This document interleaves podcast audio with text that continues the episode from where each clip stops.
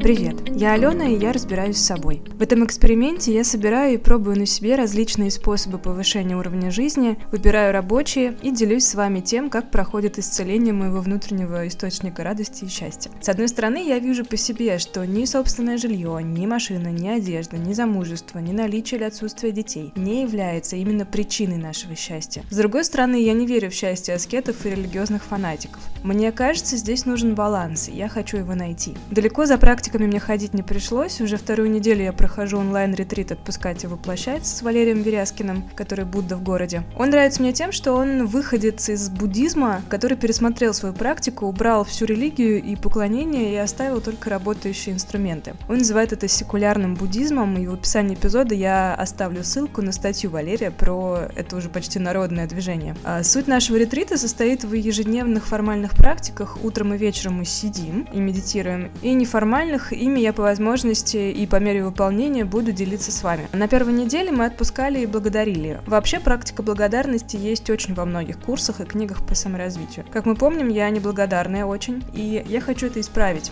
Я поймала себя на том, что склонна замечать плохие вещи гораздо чаще, чем обращать внимание на то, чего в моей жизни есть хорошего. Как мне кажется, это очень портит жизнь и снижает тот самый уровень, к которому я стремлюсь. Поэтому мое задание на неделю такое. Первое. Останавливать все импульсы когда мне захочется что-то или кого-то раскритиковать, посмотреть под ноги и внутренне порать насчет рассыпанных по Москве реагентов и каши под ногами. Или когда я услышу, например, плохую музыку из открытых окон, стоящей рядом на светофоре машины. Каждый раз в ту же секунду пробовать срочно искать здесь и сейчас хоть что-то, что мне нравится, и благодарить за это. Второе. Я напишу на этой неделе список благодарностей за все, что пришло ко мне в жизнь в этом году. Я напишу список своих достижений в этом году. Это очень важно, признавать свои достижения. То я очень очень обесцениваю все, что делаю. Мне кажется, что это само собой разумеется, и ничего супер крутого нет в том, чего я достигла. Но на самом деле это очень-очень портит жизнь. Поэтому я напишу список из, например, 20 своих достижений в этом году. Четвертое.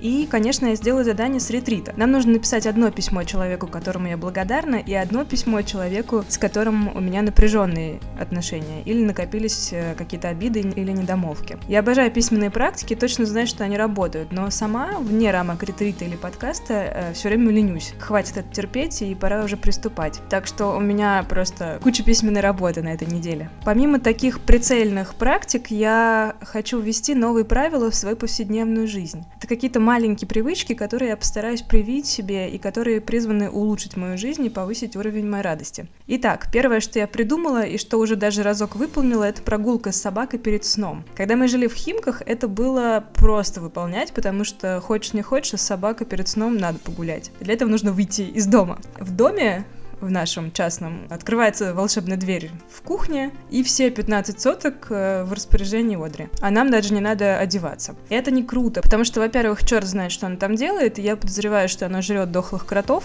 носится, а дела свои не делает. Потом будет у нас 4 утра топотом и лаем о том, что эгегей, пошли гулять. А во-вторых, перед сном очень классно подышать свежим воздухом, спится отлично после этого.